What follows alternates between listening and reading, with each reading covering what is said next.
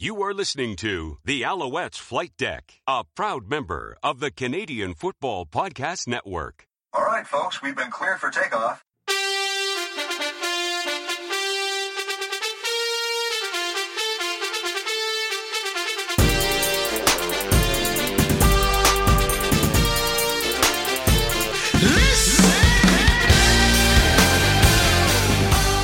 And welcome to the Alouettes Flight Deck, podcast dedicated to Montreal Alouettes football. I am your host, Tim Capper, along with my co-host, Cliffy D. Hey, hey, hey. What's up, buddy? Hey, hey, hey. Um, we were hoping to have a a um, somebody on the pod tonight, but it just it fell through. Uh, but we will try again, uh, obviously for the next show or the next show or the next show, whoever it may be. Um, But we just wanted to let you know, be totally upfront that we did try to get somebody on this week. Uh, but uh, things happen, right, Cliff? Things happen. Well, that's it. I mean, we you try to schedule things, and even though we're not live or anything like that, and uh, you know, we're still kind of on the you know the lower end of the totem pole when it comes to Montreal media, and I get that. So uh, you know, it is what it is, and I of course have no hard feelings or anything like that. Uh, you and I, Tim, we're just going to have the show, and we'll we'll chat up Alouette stuff, and uh, hopefully next week uh, we can uh, knock it out with an amazing guest. Well, well, well, it won't be for you next week. That's for sure. Because we we have still to figure out what we're gonna do. I, I could I should just give out a random poll. You know, Cliff next week. Lucky him and his significant other will be heading overseas, and uh, you know he's fi- been finally been deported. Um, so uh, we're gonna have an opening. No, uh, Cliff is going on a vacay, someplace that I wanted to go, and um, I wish I were going. Uh, I would probably suffocate and freeze in your uh, in your suitcase and in your luggage. Um, I wouldn't have any snacks. Um, I could hang around with the dogs if they're already in the hold. Um, but uh, but yeah, Cliff's going. Uh, you're going away, uh, for, and we're still trying to figure out the logistics because, dude, uh, and I'm going to say this openly because I hope somebody does comment on this. um, there's no reason for you to call in at one o'clock in the morning where you're going to be just do the show. I will be fine. I promise, Dad. You, I will not have a party at the house. I promise. I have all my friends are away. There- There's not going to be anybody around. They're all going to be doing their homework. we'll figure, but we'll figure something out. We'll figure something out. As I said, I, I just want you to have fun. I know you said because I think um, uh, Mistress Kayla did it over at Empire, you know, the Empire Pod, but that was even I think even later in the morning for her, if I remember correctly. Well, there you go. If Kayla, who I've got much respect for, can man up, or I guess woman up, and do this, then I, I don't see any reason why I can't as well. I'll sleep on the plane, or I'll try to, anyways. So don't worry about it. Oh, well, Wait, okay. Yes, Are you the type of uh, of travelers who don't sleep on the on the plane? I do. I cannot sleep in any moving vehicle. What about uh, a via train to Ottawa? Nope, Really? can't do it. I don't get it. Put me on one of those. Put me on one of those. Uh, uh, those exo, you know, commuter trains here in Montreal, and like I did before, I done for six years, and I, I'll I'll crash. I don't. I, I just I just sleep. I, it's the same thing with the plane. I don't see how you can do it when you're traveling such a far distance that you can't sleep on a plane. Uh, I, I envy people that can do it, man. It's uh, I, I'd be so thrilled if I can get like even just get like a, like a couple of winks, just a bit of a nap. Even I, I'd be thrilled, but I, I just can't do it. I really can't do it. I, you know, it's just it, it's just not in my nature. So I And the uh, and the and the significant other can she? uh, I don't know. I You don't know. Is it? It's not the first time you've been on the plane before, have you? Together? no. Okay, I was about to say. So you don't pay attention if she crashes? Well, it's also not very long flights either. So Uh, yeah, that's that's fair. That's fair. Well, um, well, I mean, you can still grab a snooze if you were if you're heading to Grey Cup at Calgary or Vancouver or something like that. could do, but Not, uh, not Cliff. nope, not me. I don't know how you do it, man. Just just take a take a Valium, take a uh, take a grab. Gravol will knock you out right out. I mean, I've tried these things, and it just doesn't. Uh, it doesn't work. Uh, I. It's too bad. Uh, was it the CBD? I think it's called. Not that I'm. yeah, yeah. Not, not that I'm implying that uh, you know using any sort of narcotics or anything like that, or But hey, it does make you high. well, uh, but also relaxes. I've been told it relaxes you it as well. That's so, what I mean. It doesn't make you high, and, and it's yeah, exactly. It's a, like a quote unquote natural way of chilling. Yeah, without look, taking Valium or. Well, that's, and apparently Gronk, uh, Rob Gronk, Gronk, bleh, Rob Gronkowski. Gronkowski has been uh, uh, advocating this now for some time. He says it's changed his life. I mean, who, who are you to doubt Gronk? I mean, wow, wow. I know, I know, Patriot fan uh, or Patriot hater over here is not going Uh, to appreciate what do you, it. What but do you mean? Me too. Um, um, wrong sport. Uh, but yeah, so we'll we'll figure something out for next week. Um, whether he Cliff joins us just for a short segment or wh- whatever, we'll we'll figure something out. So, um, but um, besides that, uh, there is some news that we'll talk about here in a couple of minutes about you know the the prices Cliff for the 2020 uh, Montreal Alouettes season tickets came out. Interesting. Um, I didn't think that they came out so soon, but I guess they did. Um, I don't remember last I- year. I just haven't. I've I, I think that the team was actually pretty wise to kind of capitalize on that now, knowing how well the team had been playing Yeah. in, in recent weeks, and there's a there's think they did it positive momentum. too, but I don't remember. But Well, tell you what, it's a lot easier to sell this team as far as season tickets goes as it was for the team of last year or the year before. Yeah. I mean, this is the time to buy in, and I, I think people, I, I think the Alouettes uh, organization is trying to capitalize on that, which is a, a smart move as far as I'm concerned, because especially if the Alouettes can come out and win and get in the playoffs, I mean, you're just going to keep building that good momentum. And yeah, people that I, I've said it numerous times, winning fixes everything yeah, no, And- that's, that's true. and and sure enough, uh, you know, win a few games here and there, and you start building that momentum, and people start believing in this team, and yeah, it makes it a lot a lot easier for them to to plunk down like you know four, five, six hundred dollars worth of season tickets and say, yeah, I'm in. I want to be a part of this. I see. I like where this team is going. I want to be there for every single game. I do not want to miss a thing. So yeah, I can see why the Alouettes are cap- trying to capitalize on that, trying to, uh, I guess, uh, invoke uh, emotions from people and uh, see if they get on board for next year. And why not? Because the way the Alouettes are built right now, this is a team that, barring a catastrophic injury or two, I, I think they're they're on a great path right now. So why not take advantage of this and uh, yeah, get people to come and uh, go all in on this team. Oh yeah, for sure. Now speaking of wins and losses, the Owls this past week, um, it, I I was I would for Owls fans I would call it a heartbreaker. I would call it a heartbreaker. Um, I mean this is wow that this is probably one of the most competitive games that the Alouettes have played all year, and I think even the guys who were who were calling the game for TSN were, were I think were were saying that just the exact same thing too. You know, it it wasn't at times it wasn't pretty, um, but it had it had everything that any CFL game usually does. Um, you know, the ups, the downs, et cetera, et cetera. So, um, you know, the unfortunately the Owls came away uh, with a loss, 25-27. Um, you know, I think us talking about going farther with the, the streak last week, I think we kind of jinxed it because, you know, both times this year, you know, we've had three game winning streaks, we've lost. And I hope that doesn't bode for what's going to be coming up this week because it seems to be it's been a, a year of streaks for the Owls, and it's always gone two and three, if you know what I mean. So we'll see, but we'll, we'll get to that. We'll get to that. Um, I think there were a lot of missed opportunities, especially in the first half, and I think um, Vernon Adams stated that. Um, also, in another, it, whether it be win or loss, in, in another epic uh, post game uh, chat, locker room chat with the team, um, Khari Jones, you know, he, he said it it it happens. Let's let's move on. They did good things, bad things. I mean, he was and he pointed it out, you know. But it, it was again, it was the the team. I think there were points where they should have gotten more points than they actually did, and, and, and again, at least the team knows that that's that's what they what they should have done, right? Absolutely. There definitely were a lot of opportunities. I simply stated, even if just one of those uh, three field goals that Boris Bede kicked in the first half, if one of those were a touchdown, we'd be talking about a completely different game altogether. Yeah.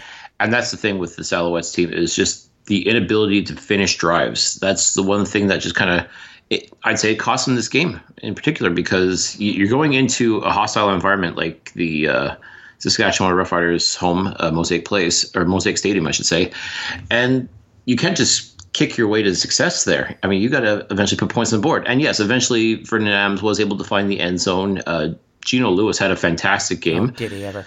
I, I mean, like just he was all over the place. He was catching balls left, right, and center, and the team was making things happen eventually. But I mean, once again, it was just one of those things where the slow start really caught up to you, and Saskatchewan was able to hang tough. And if you give these guys any chance, they're going to take it. I mean, Cody Fajardo, he literally put the team on his back Yeah, and yeah. willed them to victory, just like Vernon Adams does with the Alouettes. I mean, that's that's the thing. Like these are two stud quarterbacks that have really taken on a major leadership role, and they've embraced it. They've they've bought in to whatever their head coach is selling, and you can't bet against these guys. That that's what it came down to. And this was as much of a nail biter as one could hope for and expect, especially too like Montreal and Saskatchewan for years. These guys, it hasn't been. I wouldn't necessarily call it a rivalry, but it's always been an entertaining matchup. Every time these two teams get together, you know you're going to be entertained nine times out of ten. And it always seems to be in the bigger games later in the season too. Whether or, I mean, we've had you know we had the two the back to back Grey Cups. We had the, that infamous uh, nutball overtime game at the beginning of the of the 20, 2010 season. 2010 season in Saskatchewan. We've had this one here, and it's we had the the infamous. Uh, I'm going to call it the infamous asterisk game a couple weeks ago, Mm-hmm. with a game that was uh, uh, stopped prematurely. Um, but yeah, it's it's you know considering what the Alouettes had to deal with too, because there were some when we talked about I think briefly last week too, is that the Alouettes were dealing actually with some you know some injuries that they had to overcome, and and one of the bigger ones was specifically at kickoffs because Shakir Ryan. Um, unbeknownst to me, being placed in the sixth game because I know we mentioned that he was he was hurt. I think with a, a lower uh, with a leg injury. He's on now. He's on the sixth game, and Quan Bray took over. But the, but the problem was is that I, I think the comment that was made by the TSN broadcasters that yeah he didn't set his alarm or some some some, some to that effect because his first two chances were like he was playing hot potato. I, I, I was like, oh, and the Owls were lucky to come away with not giving away a single point. Yeah, yeah. He like definitely shaky. He definitely looked like he just was not ready for the moment. Like I don't know if it was just I don't know how much preparation went into uh, the kickoffs. If uh, Shakir Ryan had taken any uh, actual snaps in practice, and then they decided to go with Quan Bray, so he maybe was cold. He didn't really know what to expect. But uh, yeah, to bobble not one but two punts like that, I mean, yeesh, that uh, that did not bode well for Quan. And he's been having a great season, so it just it, it, it's unfortunate because I'm hoping people don't think solely just because of that that the Alouettes lost. I mean, it didn't help the cause, but I mean, it just it it, it made for a very challenging uh, special teams uh, night for the Alouettes. Oh, for for sure. And uh, running back wise, I mean, you know, obviously, uh, Shakir Murray Lawrence uh, was stepping in, uh, and uh, to be the to, the to be the backup quarter uh, backup wi- uh, damn running back running back capper. Uh, you know, behind William Stanback, and he did an okay job, but I just it, it just seemed that I mean, Stanback got the carries, fifty-seven yards, four point eight average, but uh, you know it it seemed at one point I don't know that they didn't go to him as often as I thought they were going to. I mean, considering William William Powell had a great game. I mean, this is a totally different dude than when he was in Montreal a couple weeks back. So, um, so we're having. Uh, is there any update yet? By the way, for um, Update huh? for Shakir. Yeah, uh, no, no, not for Shakir, but for um, um, Gant. Think our other uh, a running back. Jeremiah Yeah, Johnson. sorry, that, that's it. I was about to call him Johnson Jeremiah. I was like, no, no, it's not his name. Have you heard any No. update yet? Uh, nothing yet. Uh, nothing's uh, changed as far as I know. He's still day to day, and uh, more than likely will be a game time decision on uh, on Saturday. So uh, hopefully uh, things will be. That's the thing with concussion protocol is you just never know. Like sometimes people recover from concussions, no problem. But I think now the trend more is to really play it safe, and if it means missing two games, like for example, Vernon Adams, like he he was out for I guess well I guess a game and a half technically before he was ready to go. But uh, yeah, uh, that's just how it is sometimes with concussions. You just never know what to expect. Uh, so hopefully Jeremiah, hopefully he's feeling better. Uh, Hopefully, he'll get a chance to get back into the swing of things. But uh, if the Alouettes want to take their time with him, I'm okay with that too because Shaq Lawrence, He's still a young man. He's that's the thing. He's still a young man. He still has good burst, and I, I think once he really gets the uh, really gets the playbook down and everything like that, and I'm sure like practice this week, he's going to be getting a lot more attention. I mean, not to take anything away from Stanback because again, he is still the premier tailback on this team. But uh, if Shaq Murray Lawrence can come in and just give that relief, kind of like what Jeremiah Johnson was doing, then uh, again, why not focus more on the ground game? That's it, it's one of those things that the Alouettes kind of got away from a little bit because of the injury to Stanback. But again, once they realized, hey, we got a pretty good running back here in Jeremiah Johnson, who's to say Lightning can't strike twice with uh, Shaquille Murray Lawrence? Right. I mean, he's still young. He's still uh, still got lots of leg give him the chance to run with the rock a little bit, and uh, I, I, think he'd be pleasantly surprised.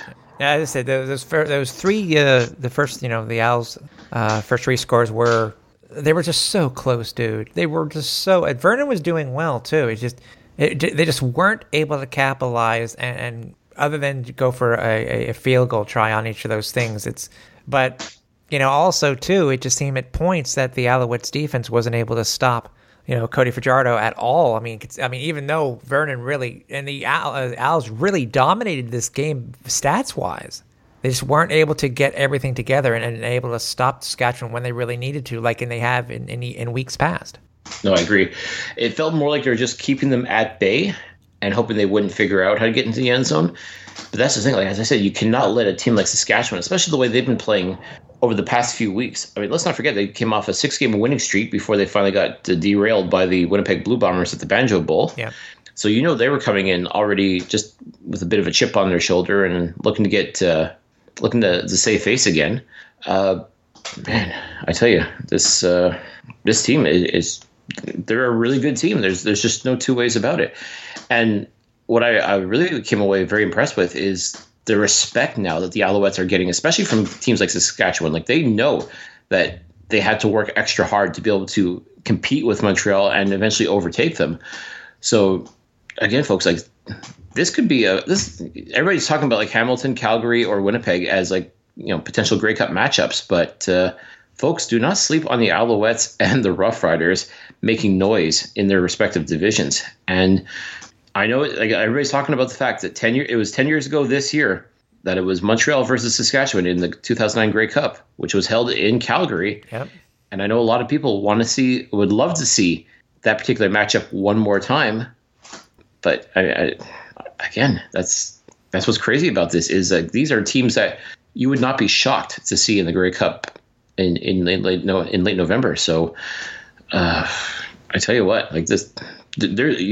That's what I think. That's what made this game so disappointing for Alouettes fans was it was a winnable game, and they didn't do it. They came up short. And I guess uh, the only thing I can think about is that game against Calgary a few weeks ago, where Montreal pulled it out. Had they not done that, had Montreal lost, I think how fans are feeling right now is probably how they would have felt back then. Just that, that just the, the feeling of letting an opportunity slip by. And what made it even more disheartening was the fact that Hamilton went out to Calgary and lost. So Montreal could have gained ground, just a little bit of ground. Yeah. In the Eastern Division, and unfortunately, once again, that opportunity just slipped through their fingers. And that, that, and I wanted to talk about that too, and that, and I guess we'll get back to the game. And then that's what really frustrated me. And I mentioned on, I think I mentioned on social media, is that it just just the while they, while the Owls have gotten better. Now this is a better team. You know, I mean, look how many wins that we have currently at this time of the year compared to last year. Mm-hmm. That um, the Owls still have not been able to win those must win games. Every time that this team has gone on a losing streak, just this year, it's always been it always been you know they I've never been able to go ahead and uh, gain ground on Hamilton when Hamilton has lost, and that's happened I think twice this year already. Has to be yeah, yeah, two two game losing streaks. Yeah, it's happened twice this year already. Mm-hmm. So, it, and I think that's what's just so frustrating is that we've seen this from the Alouettes for years on end, not being able to take advantage. This is not, a, a, you know, the, this is as a, a, it's a better team, but they just there's some other things they still need to get better at, and taking advantage of these must-win games. You know, the Owls had two games in hand, mm-hmm. but they so far they've one, let one slip away. I mean, what's going to happen when they come to the last home game of the year for the Alouettes versus Hamilton? Where are the Alouettes going to be? Are they going to be in the thick of it? Because if I'm not mistaken, I can't believe they've already put it out, but the league has already put out Hamilton can clinch a playoff spot this weekend.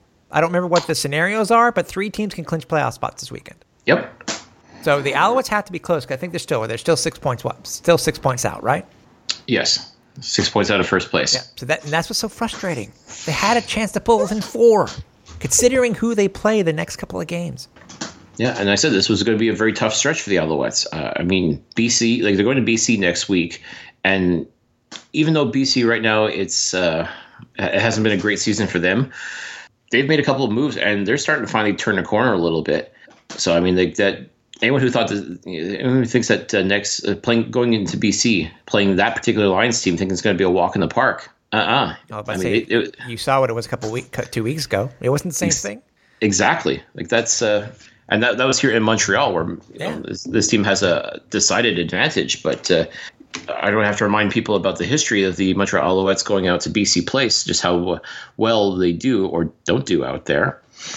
So I mean, like that next week's game against BC in BC is not a gimme by any stretch of the imagination. Nope. And then you're playing Winnipeg this Saturday, and then in two, I think it's two or three weeks, you play Winnipeg. Or no, sorry, you play uh, Calgary, and they're going to be pissed off because you know they they lost that match, that thrilling match in double overtime a, a few weeks ago. Here are the next. Here are the next four games. I know we really skipped ahead. We're going to talk about the game order. Then here are the next four games: Uh, home versus Winnipeg at BC, home versus Calgary at Winnipeg. Hmm.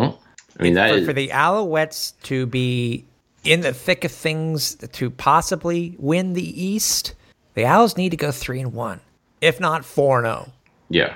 to do, to be able to catch up to Hamilton. But they got to get some some help from Hamilton, obviously. Uh, so. Um, uh, Vernon Adams did okay. I mean, I mean, 344 yards, another 300 yard game for Vernon Adams. I mean, 61% of his passes were completed.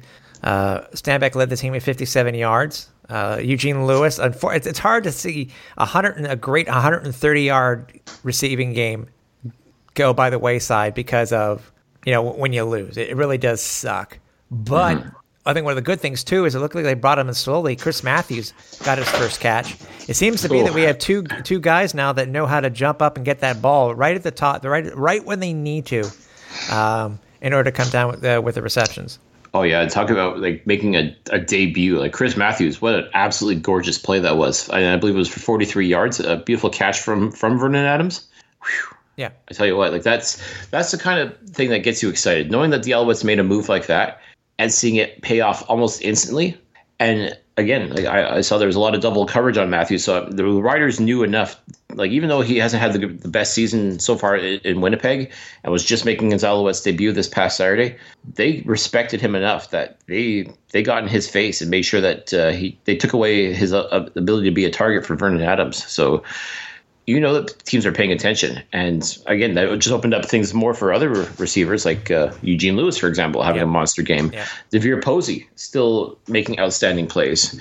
And then, of course, you got the guys like Quan Bray and Jake Wieneke. I mean, like this receiving core is nothing short of incredible, and they make plays happen. Like that's the great part is they are definitely in sync with Vernon Adams. There's no question about that. I mean, yes, he doesn't complete every single pass, but you can see the efforts there. You can see that they're making they're making the plays that are necessary to at least get stuff going. And more often than not, they will find the end zone. so I'm, I'm really I'm really curious to see how Chris Matthews is going to play this Saturday against his former team. That's going to be an interesting battle, I think. that's true too. Um, Quan Bray and DeVier Posey each had 73 yards receiving, but I, I still, even though he had 73 yards, I would still say for Quan, it was not. It was probably one of his worst, quote unquote, worst games as an Alouette because um, he just couldn't catch a thing, and the pass that that he dropped could easily have equated more points for the Alouettes and possibly given us that win. But it, it just seemed it, it was just not his day. Even though he ended up, as I said, as I said, he ended up getting uh, four uh, uh, four catches for seventy three yards. Yeah, I mean, he, when he was on, he was on, but unfortunately, it was the more is the miscues on his part that unfortunately everybody's going to remember and associate with the loss. Uh, you talk about the two muffed uh, kick return attempts, and yeah, that that pass that just sort of sailed over his head, and he just couldn't quite bring it in, and uh, which ultimately led to, uh, uh, as far as I was concerned, this is the Rough Riders taking the momentum and keeping it for the most part. Even though Montreal did score another touchdown on the the ensuing series, The- the they still had the momentum. Like they still had, they were in control of this match by and large. was that was that when the muff punt occurred? Uh, no, I'm trying to remember when that occurred. Anyway, that didn't help either, by the way. Oh, no, sorry. Yeah, you're right. It was when the uh, sorry when uh, Marty Marty, Marty Bernard uh, Yeah. sort of missed his target. ah, he he airmailed it. Yeah, Uh, well, and also too, we learned that he was he's been playing he was playing hurt throughout the match and ended up being replaced by DJ Lalama, Lalama as far as uh, long snapper goes. Yeah. I mean, that's the thing with long snappers is you don't you don't appreciate them until you don't have them. Because if your long snapper is doing his job properly, you have no idea. It's when he's not doing his job or he's not in the lineup and someone else is making those crazy snaps and high snaps and all over the place. That's where you realize the importance of a, a guy like a Martin Bernard. And it's it's clear he I don't know what exactly got hurt, but uh, something wasn't right with that that snap. And thankfully, Bede was able to recover the ball and prevent it from being intercepted or recovered as a fumble. But yeah, uh, unfortunately, at that point, uh, Fajardo and the uh, the the Rough Riders were able to take over and put it in. I think two plays later, they they scored a touchdown. yeah. That was the. I'm trying to remember. Was that the rushing touchdown or was that the the one by Fajardo? I'm trying to remember here. It, it was a rushing touchdown by Powell. Yeah. His- oh yeah, his 19 yard rushing touchdown. Yeah. yeah. Yeah. So it, yeah, I mean, they, they did everything they could. I mean, they were sure they were down at halftime, uh, went ahead, um, you know, two point converts when they needed to, and you know, it's, it's just a, a back and forth game. I mean, it was it was a tough, my, it was a tough loss, but I mean, uh, I, I think the team did okay. I think the team just needs to determine what's going to happen when it comes to returns because, uh, you know, kickoff returns ended up being both Quan and. Uh, uh, Shaquille Murray Lawrence. Uh, Greg Reed had an, uh, had a very good missed field goal return of 28 yards, uh, but he also did one punt return too. So I'm, I'm curious to know what's going to happen this week. We'll have to watch the uh, uh, when it, when the uh, you know when the rosters come out for the game where who is slotted in what spots. So we'll have to we'll have to go from there. Um, I'm trying to think of besides uh, the- I mean the defense did well, but they just what didn't do well enough. I, I felt at times it just seemed, like, especially one of those things on that touchdown, that 19 yard touchdown, the hole was huge. The hole was huge for Powell. I don't. It was just he was gone. Yeah, and some of the tackling too. I mean, Yeah. we've, we've we've been talking about this for several weeks now. Is just the tackling on this Alouettes team.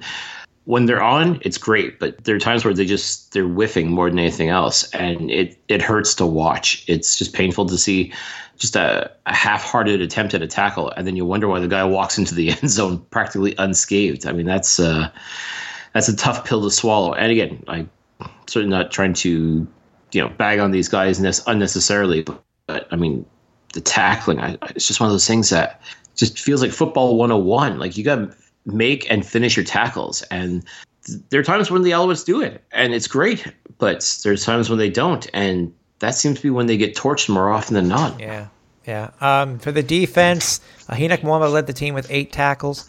Um, second was to uh, Bola Combo. Uh, there are a couple of players at four. Uh, Tommy Campbell, Greg Reed. Um, one last thing to talk about the game itself before we give our our grades, Cliff, is the, in my opinion, the questionable calls on the on the Alouettes' last drive. Yes, I understand they had only had like 17 seconds left to start this drive, but still, in my opinion, um, yes, they needed about 30 yards. The way that the clock is in the CFL, especially into three minutes, even though they didn't have a timeout, was on their side and it could have been done. But I just don't. I just think that the the, the plays that were called uh, weren't obviously were not the correct ones. No, it, they re- they really weren't. It's there's just no no other way to to sugarcoat it. It just didn't. Uh, I, don't know if it's just a matter of Vernon trying too hard to try and just make something happen, try to pull that miracle out, but it just uh, unfortunately didn't click. And I don't know. I, I, I don't believe that they felt in their minds that they were defeated at that point, but uh, and they were just going through the motions. But no, it uh, it was questionable to say the least. And uh, well, again, I, I think uh, the, the last three minutes just uh, a lot of things just didn't quite go Montreal's way, and uh, listen, it happens. That's football for you. Sometimes things work out in your favor. Sometimes they don't. It's it's just the way the game's played. Sometimes. Yeah, yeah. Um, uh, as we do every week, we're going to give our, our our grades for the team uh, this week in Saskatchewan. Cliff, what would you give the Alouettes offense this week? I would go B minus because again, Vernon had himself a, a great game, uh, passing like like stats wise, he had a great game.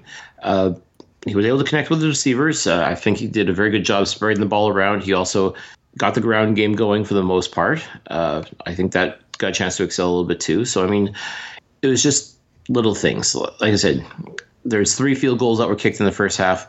If just one of those, just one of those had been a touchdown, it would have made all the difference. And I think it really would have affected how the Alouettes came out in the second half, how they would have played the game a little bit better. And uh, I mean, by and large, they were doing the job. They just didn't do it enough, or they kind of gave up in certain areas. But I'd, I'd say, yeah, I'd say a B minus would be a, a fair grade. Yeah. Um, yeah, I, am I'm leaning towards a, a little bit towards this. I mean, great. I mean, the points, the, the, some of the drives were great, but you know, leaving that stuff on the on the on the field like they did, thought it, it was it was really killer in the first half. I, I'd probably give him a, I'd probably give him a uh, closer to a C, but I'll go. A, a, can I give a B minus minus? I believe that's a C. I believe that's a C plus. oh, okay. Um, what about defense?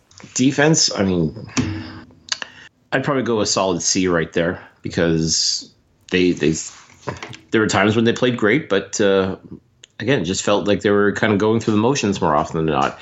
And as I said, there was some really bad tackling that led to some touchdowns. Uh, I mean, there's really not much more I can say about that. I mean, it's uh, just it's just the way it is sometimes. Yeah, yeah, um, yeah. I, I, would I would go I would go with a C. I would go with a C. Um, more middle C than anything else, but it's some, some things have to be have to be changed, in my opinion.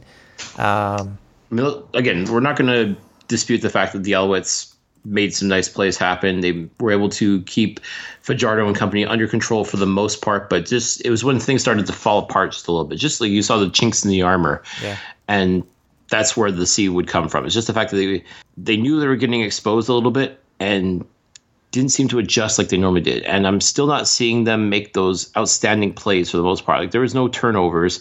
Uh, there was no uh, like no. The only turnover no was, was, the punt. Uh, yeah. Al, Al didn't get a single. Yeah, you're right. So I mean, like this defense, like that's that's been their bread and butter all season is just making outstanding plays happen out of nowhere, and we just didn't see that in uh, in Saskatchewan this past Saturday. And yeah, it was just kind of like they were there. They were just sort of. I don't want to say going through the motions necessarily, but they were just they were doing their job, but you've come to expect them to do more than their job. Yeah. And I guess that's where it came across as a, a little flat, to be honest with you. So that's that's where I'm at. I mean, they, they again they did their job. It wasn't a, a, blowout. They they were very competitive. Yeah, but, it was a very competitive game. Very like I said, just like, hats off to the the riders. They certainly did what they had to do. They they played this Alouettes team extremely hard, and this game literally could have gone one way or another. And just unfortunately, it went Saskatchewan's way for us, and uh, hey, that's just the way it goes. Unfortunately, now too the uh, Riders sweep the series, the season series. Although let's be honest, it was only one and a half games played of it, but you yep. know, yep, it, it, it is what it is. Asterisk. I mean, yep, asterisk all the way. But yeah, at the end of the day, that's how it is. Is the the Riders are you know two and zero oh against the Alouettes this year, so if that doesn't get you excited for the possibility or the hope that these teams meet in the Grey Cup, just for the simple fact, just to get that redemption, just to prove that, hey, this is a team that we can beat. But that's not for us to decide, unfortunately. No, no, no, it is not. Um, do not forget that we are on social media. There are a couple places where you can find us. Possible, uh, the best possible place is over at our Twitter account. That's at Alouettes FL Deck, and you can also go over to our Facebook page and look us up at uh, just do a search for Alouettes Flight Deck. Also, if you want to listen to the entire archive of the Alouettes Flight Deck, all 90 plus episodes, uh, yeah, the best place to go over to is www.alouettesflightdeck.ca or head over to Google Play Music, Apple Podcasts, Stitcher, or Spotify. Um, any um, transactions through through this uh, since we are since up to when we are taping tonight? Before we talk about news and notes, and then we get to we talk about the the matchup this week versus the versus the Blue Bombers. Not a one, actually. There's no moves made. Uh, no one's been added or deleted from the practice roster just yet. Now that I've said that, of course, watch a whole bunch of moves happen the next day. As all of our podcast brothers and sisters know that uh, as soon as you say nothing's happening, boom, that's when something happens. The minute you record the podcast and you post it up there and it goes viral, that's when news happens. So, but as of right now, as of uh, Tuesday evening, as we are recording this, uh, or sorry, Wednesday Say, evening. What day are Oh you my- on? I- I'm, I think I must already be jet lagged for this trip. Pre yeah, as of, as of Wednesday evening, there have been no uh, major transactions for the Montreal Alouettes. I can say that Herb reported today. It was, a, by the way, a great story on uh, uh, uh, with, uh, Henoc Muamba uh, talking about the defense and, and regaining their focus for the for the game this week, especially with uh, especially with their addition back of getting Andrew Harris back. But he did mention that uh, mentioned before Martin Bédard. He did return to practice Wednesday. But Cliff, injured linebacker Chris Ackie remains still remains sidelined with a hip injury. So, um, when I have to imagine again, uh, when did Shakir Ryan get announced for this for the sixth game? Because I know we talked about it last week, but it's like, when the hell is he announced going to the sixth game? Well, I think it was uh, Friday, if I'm not mistaken, Thursday or Friday. So I mean, once he, as I said, once he hit record, that's usually when all the crazy stuff goes down, and we just don't get made aware of it. You would you would think though. I mean, it's, it's like uh, we're, we're part of that. mid- Well, I mean, mind you, they're only what they're two games in, two days in for practice. There's only three games of practice, uh, three days of practice this week. So uh, they started on started back again on Tuesday. I'm trying to double check what we're talking here, seeing if there's anything from uh, if there's anything from Didier. Um, here we go. Uh, according to Didier yesterday, Jeremiah Johnson is back practicing after missing one game. Well, there you go. So that uh, is always a welcome addition. So, um, other news that came across the wire, and by the way, and this really hasn't gotten much traction. This is sort of league news before we talk about the, about the team itself, because we forgot to mention it last week, and I don't think anybody's really talked about it much. uh, From correct me if I'm wrong, because I know you listen to, to quite a few of the podcasts that are within the uh, CFL uh, podcast network. Um, has anybody really talked about the the report about the the new uh, TV deal with TSN? Has anybody talked about it? Yeah, a couple of the other podcasts have mentioned it. Uh, haven't really gone into major, major detail on it, but uh, it's been mentioned. I mean, Okay. it's Okay. it's kind of one of those news things that it kind of got dropped. uh, Well, because it, it, the CFL never really announced it, nor did TSN. Right? It was it was a uh, was a story that was broken over on Three Down Nation, if I'm not mistaken. Oh no, no, it was, Was or it? it was the local newspaper. Uh, it was a, a local newspaper that broke it, and then Three Down sort of jumped on it and blew it up a little bit for for CFL fans. And then, uh, yeah, we still haven't gotten anything official, although apparently word is coming very soon, according to both uh, the CFL and from uh, TSN Bell Media. Apparently, announcement is supposed to be made, and it's supposed to be, uh, you know, just to reiterate the fact that yes, it's still another another five year deal for the uh, for the league and the uh, and, and and for TSN. Yeah, I mean, I'm reading how uh, uh, uh, Dan Barnes broke the over on on September 6th. Yes. So yeah, so that's uh, like I said, a couple of the other uh, podcasts did mention it. I just mentioned that just Yeah. sort of almost in path. But uh, And we want to mention at least so the Alouettes fans who happen may not happen to listen to all the all the podcasts. Um, but it's a, a well well placed well placed source says the league and uh, the All Sports Television Network have agreed on, on a six year deal that runs through the 2025 season and should be worth about fifty million dollars annually to the CFL. Though that number could grow significantly as there will be incentives, rating based and other uh, rating based and otherwise written into the contract. So and and also too that also does include RDSs in there as well. So all the uh, the French, all, all the Alouettes games in French, as well as uh, occasional games featuring other teams uh, being broadcast in in the French language as well. And hey, I mean, for for teams, and we know it's gonna this this could basically can this the money that's going out to the current teams, and I don't, we don't know if if uh, don't know if Halifax will get a piece of this if they actually say that they're going to be joining. Uh, that's that's an interesting thought. Actually, I never thought about that. But, it, mm. but currently, the way that it is, I mean, each team would be getting would be getting close to ten mil. That, that would that would pay for uh, that would pay for basically two almost two years worth of the salary cap. Yep. So it's not it's nice to have to show that the, the that TSN and RDS are uh, to be a partner that pays for the rights. That that's that I love seeing that. I love seeing that type of thing. I love seeing it. So uh, once obviously once more information comes out, we'll we'll let you know.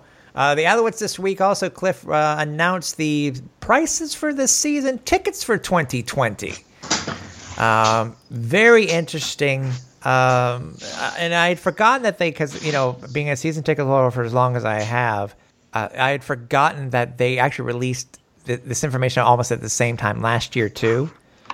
By the looks of things, at least at the moment, Cliff, the the current um, the current portions of the, of the stadium that are that are blocked off will still are still scheduled to be blocked off for next year also until something is determined that you know that they uh, you know if they get more people than based off you know based off on on the winning this year etc uh, will if they will on uh, they'll take the tarps off or the covers off. But what i found out and i can't remember from 18 to 19 because usually as i said i usually get the the the early bird special on, on the ticket prices before uh, before the the clock runs out so to speak and it goes to the regular pricing.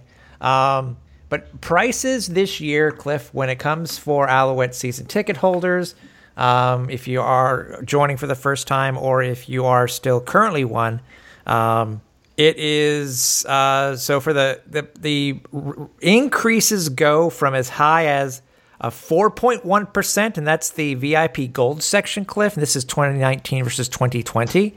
Mm-hmm. Or the orange section, um, this does not include the student orange section, just the regular orange section. Uh, it is at 1.97% increase. So anywhere from, we would say, 2 to 4%, the tickets have increased. Mine is just over 2 so I guess I, I, I, ended up getting a, standard standard of what is it? Uh, I, I, guess the uh, the the Régie uh, also is getting their hands in this because it's also just over two percent. So can I contest this? Can I contest how much I, I would? Charge? I would. I think. I think you should raise hell. Maybe I can take him to the to the Régie de Billets. It's not a thing, but it is now. well, there you go. I, I, I, would cause a ruckus. I would. I would yeah. rabble rouse. Yeah, that's right. I mean, all, all the season ticket holders between us, uh, the Canadiens, uh, the Impact. You know, fair deal. yeah, you'll never. You'll never know unless you try it, Tim. Uh, yeah, I I know. Uh, um, so uh, when you hear this type of thing, though, Cliff, because I know you you're not a season ticket holder. I know you usually go on the uh, you buy the uh, the packs, the three to five game packs or more. Um, what's your thought on the on the price increase?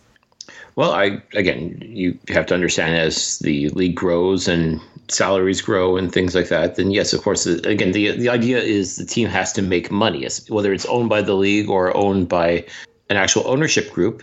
The name of the game here is to be making money, and the Alouettes have, depending on who you believe, been losing money over the past few years. Uh, the amounts of money that they've been losing, I have a hard time believing, but yeah, I know. You know, so so be it if that's the case. Uh, so of course, the absolute goal is to try and make a buck or two here and there, or at least uh, do enough to cover your expenses, if nothing else. Yeah. Uh, I mean, again, it's just one of those things. It every the cost of everything is going up. Cost of gas, cost of living, your your rent goes up, uh, and unfortunately, salaries more often than not tend to stay the same. So fans have to be a little bit more educated as to how they're going to spend their entertainment dollar, and now they have to wonder if we're going to invest in this team are we going to get a return on our investment? Are we going to be treated to good football? It doesn't always have to be winning football, but definitely has to at least be good, entertaining football. And by and large, this year, the Alouettes have provided good, entertaining football. No, they have not won every game. There have been times where fans have gone home disappointed because the Alouettes just didn't quite pull out the W, or Mother Nature intervenes and decides to cancel the game for us. Yeah. But again, these are all things that are not necessarily within control, but by and large, fans do have been walking out of the stadium content with what they've seen. As a result, they're more than likely going to want to invest in this team and buy those season tickets. So the Alouettes obviously would be wise to, I, I would say, profit necessarily from the t- uh, from the the fan base, but they have to realize too. Okay, well, we want to keep providing great football for these fans, and if that means we got to be able to secure the rights or the the services of certain players for longer than expected, because again, free agency comes around. It's not just a matter of going out and bringing in other teams' players. It's also maintaining and keeping the players that you currently have in the lineup. All, all of this takes money. You've got to be able to sign your guys, and you know within the realm of the salary cap, but you still have to be able to make that offer to say, "Hey, we're building something here in Montreal. We want you to be a part of it. Sign on the dotted line." Same thing with the fans. We want you. We're building something special here. We want you to be part of it. Make sure you got your tickets. Don't don't take the chance that. Uh, you know the game won't be sold out. You may as well, if you like your seats, if you like where you want to sit in a certain section, your best bet is to reserve those seats and know that every single game is yours. Yeah. To, to me, like that's the that's the hope. That's the the sales pitch for this Alouettes team. And yeah, there's going to have to be an occasional increase here and there. That's normal. I think uh, pretty much every team has to be going through that. It's just certain teams can't justify these. If they're going to be raising their ticket prices, fans just want to see some sort of return on that. They want to be able to justify spending X number of dollars on season tickets. Uh, and again, season tickets are not terribly expensive. I mean, you have so many perks too. I mean, people keep forgetting. You know uh, that depending on where you're on the levels, you have two hundred and fifty dollars worth of Al's bucks, whatever you want to call them. Uh, you have a credit where you can buy upgraded seats, which is exactly what myself and my seatmate are going to be doing this week you know, or you can buy uh, for other tickets. I mean, not only can you get upgraded seats, but you can also keep your same tickets and and ask somebody to come. Somebody who hasn't come to the game before, hasn't come in a long time. And I think that was part of the idea too. Uh, was with the understanding that you would be using this this bank of uh, Al's bucks, as you call it, to encourage fan uh, people that may be on the fans, people that have never seen a football game, to help sell them on the experience, right? Nest egg. That's better for the Alouettes. uh, uh, Nest yeah. But I, I, see what you did there. Yeah, yeah, yeah. So I mean, I can just imagine how many people do not. It, I've heard, you know, I've talked to some some people in the Alouettes organization, and and it just floors me, you know, who have been season ticket reps before that the, the amount of people that what they don't use. It's like they forget. Take it advantage. I, hey, I'm gonna be sitting on the 55 yard line this weekend. You know, it's gonna be fun. You know, I mean, win or lose. I mean, Cliff, you've been there with me. Mm-hmm. You know what it's like. Come rain or shine, it's always a fun game. Exactly. That's so. there's no question. Like that's how you. And again, this year especially, uh, Tim, have you walked out of that stadium? You've walked out of that stadium pissed off because of what you saw on the field, correct? Right. Yes. Yes. But can you honestly say you've been disappointed in the overall experience? No, it's been hell of a lot better this year. That there you go. That's that's the point I've been trying to make. Is yeah. that fans are walking out of there I'd say still in good spirits. I mean, yeah, obviously, you want, in a perfect world, yeah, the Alouettes would go nine and zero oh at home, but we realistically we know that's not going to happen. Sometimes no. you're going to get the, like they haven't been blown out at home. That's another thing too. Is at least the losses they've had, they've been tightly contested affairs, or again, weather weather related. I can't get off that, unfortunately. But Astro but again, related. yeah.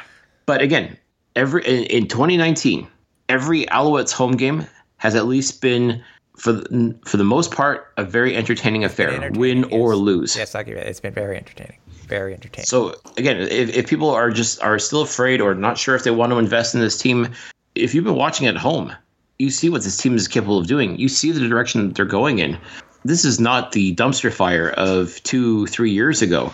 Things have gotten better. It's not perfect, but things have gotten a lot better and that's been the goal is to get better and to be better yeah. and i think this team has done that for the most part so i think if you're if you're on the fence about whether you want to get season tickets for next year or not folks don't yeah, don't, I, don't, don't I, I, think you try it. They're all there. There are many different pricing structures that you can do, and even if you can't, like Cliff, because I know Cliff, I know you would love to be a season ticket holder, but but you are also taking advantage of ways where you can see more than one game.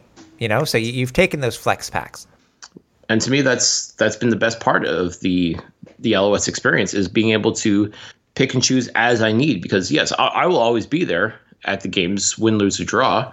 But certain circumstances don't always allow for the actual whole season ticket thing. I mean, if that changes, of course, I'll I'll change with it. But the great thing about the flex packs is if you know for sure you can't make a certain game, it's not the end of the world. It's not like you feel like you have to throw your tickets away or trying to get rid of them or something like that. With the flex pack, you just you, you know which games you're going to need one or two or three or four tickets for, mm-hmm. and they're right there for the taking. Mm-hmm. And then you just a quick phone call and boom, you got your tickets for the match. You got your family with you. You're all set. Yep. You bring your buddies with you to a game if they, especially if they've never been to a game before. So easy. Like just, man, it's there's no no shortage of options as far as I'm concerned with I, Montreal Alouettes and their and just being able to see each and every home game. Yeah, I, I, I completely agree with you. Um, before we get to the game, there are other things that are happening this week for the game. Um, it is uh, a Fan Appreciation Day.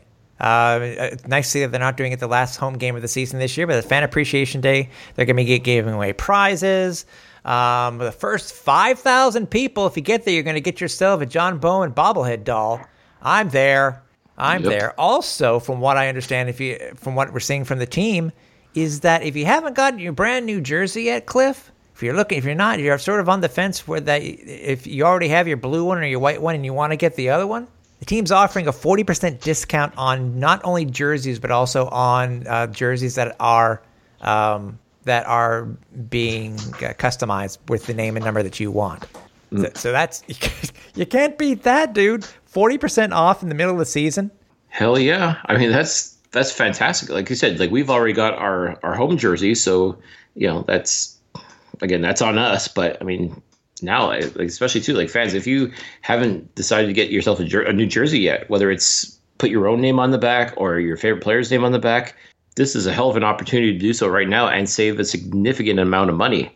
And like Tim said, like if you've already got one jersey but you don't have the other one, once again, prime opportunity to do so without breaking the bank. I mean, forty percent off is a that's pretty considerable. Yeah. Especially too, it's not like you're perhaps just buy the blank jersey. Like you can actually get a jersey made up, and you're still getting forty percent off. Like that's that's terrific. Yeah, yeah. No, I I, I know it's. So, as I said, take advantage of it. Uh, let's talk about the game itself, Cliff. Uh, the Alouettes are currently uh, a, a, two and a half point underdog um, according to, to, according to Five Dimes, and I've I've been logged out. Hold on a second. I will give you what I will give you what the numbers say. Um, in real time. In real time. Uh, uh, as I said, the Alouettes are currently a yeah two and a half point underdog with an over under. In my case, this is low for the CFL, in my opinion, at forty seven points. Forty seven uh, points is that the is the over under for the game. Hmm. Um, we have a, a, Blue Bombers team, obviously, that is coming in. They don't have their regular starting quarterback, Matt Nichols. They are having, you know, they do have their starting running back back, uh, and Andrew Harris.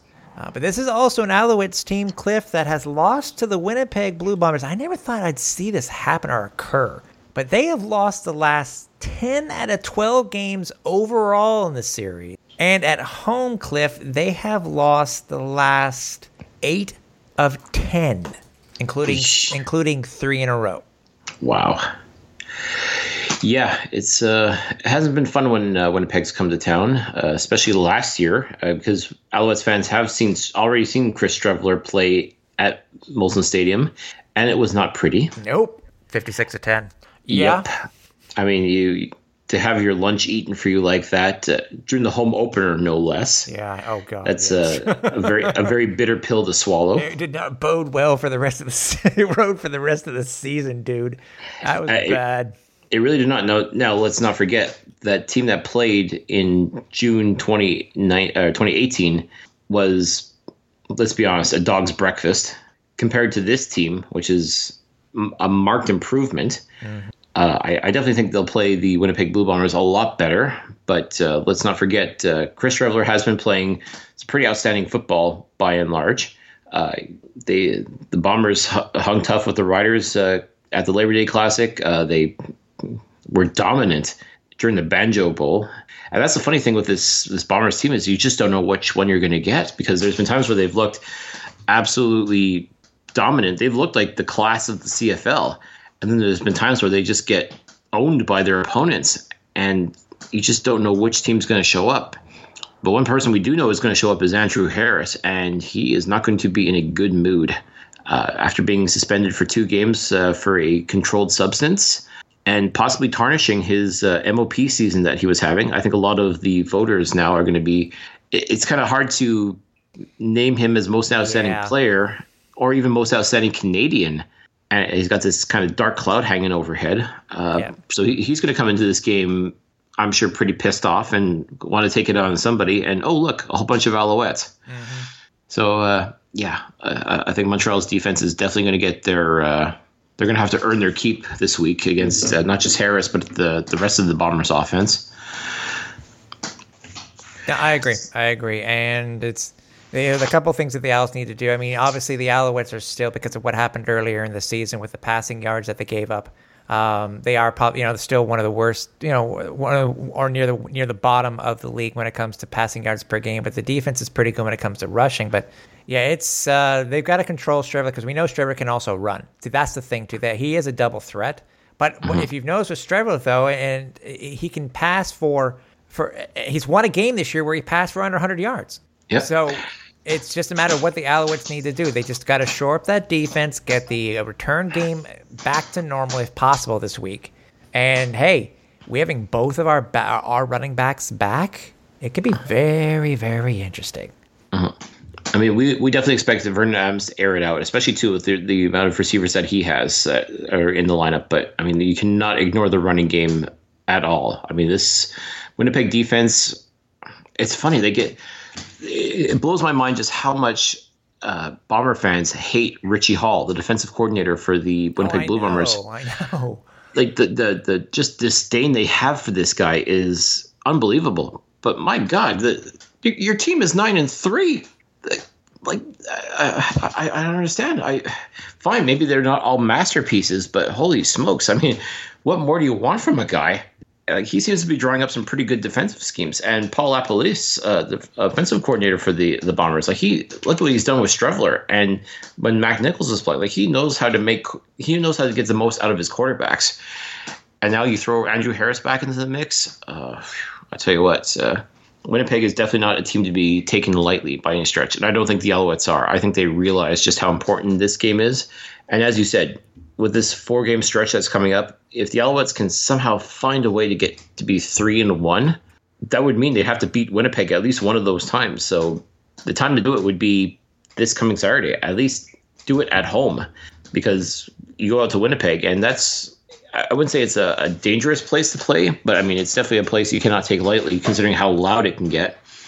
Montreal gets pretty loud too, so but this is the thing you got to take advantage of the opportunities that are in front of you, and I think if if Khari can come up with some good schemes, really find a way to balance the attack as much as possible, and just keep Winnipeg guessing. And I think that's the thing is they're not going to take Montreal lightly either.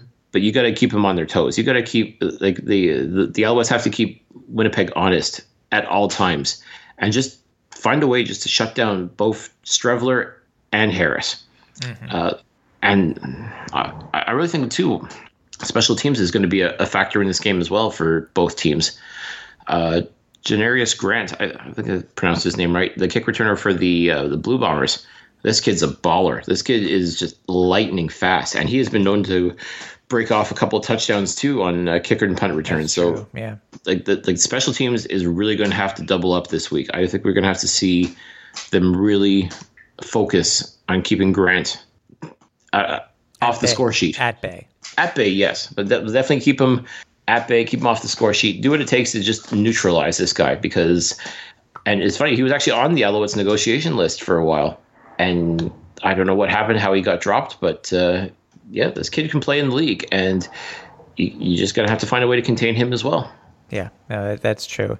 It should be it should be uh, again it should be a very interesting game, especially with all the variables. You know, as I said, Harris coming back, and uh, it's there have been a lot of heartbreak recently when it comes to uh, the Alouettes versus uh, you know versus the uh, versus the Bombers. We've had many close games where they've kicked last second field goals, or the or the game that the Alouettes completely that you know they just completely uh, uh, collapsed in in Winnipeg, and so it's it, it is you know what I, I hate to say it but you know, even a six and five team, even though where they are in the in the Eastern Division, Cliff, to me, this is still a uh, this uh, it's, a mon- I think it, it, this is considered a must win game for the Alouettes. Without question, I, I think it. Well, now I'll go so far as to say every game now is a must win game. There and there are no gimmies either. Like like even just looking at. Uh, maybe Ottawa. That might be the only game that's coming up in the next few weeks that I could probably say is a guaranteed win. But that's it. And we're talking like Montreal has to still play Toronto one more time, play BC one more time. Like these were the two dogs of the league for the early part of the season. But they're they're making moves and they've played the they've played the Alouettes very tough in their their games so far. So yeah, Montreal's going to have to fight. Like Montreal has to really be in the the mindset of the playoffs are now. Like you got to be in that that thought process is that you have to win this game. Like not not just come close, you have to finish the job. And I'm hoping this week we see a lot more finished drives and not just with field goals because field goals are not going to beat teams like Winnipeg or Calgary or even BC. Like you're going to have to really punch people in the face and have complete decisive victories. And that's really what I want to see from this Alouettes teams going forward. Mm-hmm competition's great. To, to, be able to say that, yeah, they hung tough with this team, that, that's all well and good, but you need the W's, man. You need to be able to say, yeah, we beat their ass, and that's all there is to it. Yeah, yeah. Um, uh, other than that, uh, the game is going to be a- another Saturday afternoon game. Starts at four o'clock. Uh, again, don't forget to be there early because uh, of the uh, uh, the giveaway for the bobbleheads. Um, we will keep you apprised of what's going to be happening next week. Whether Cliff makes a, an early morning uh, uh, visit to the to the flight deck, we'll, we'll let you know. Um, but uh, other than that, Cliff, I will see you at the game, my friend. And yes, sir. Yep. And for everybody who will be there, uh, come on by. We uh, we want to. We'd love to say hey to you, whether it be before or after the game. Um, shoot either one of us an email, uh, sorry, a, a, message on Twitter. Uh, myself is at reppact, R E P P A C T. Cliff is at Cliffy D. Um, but if not, we hope to see you here back next week. So, if everybody here at the flight deck for Cliffy D, I'm Tim Capper. We're on final approach.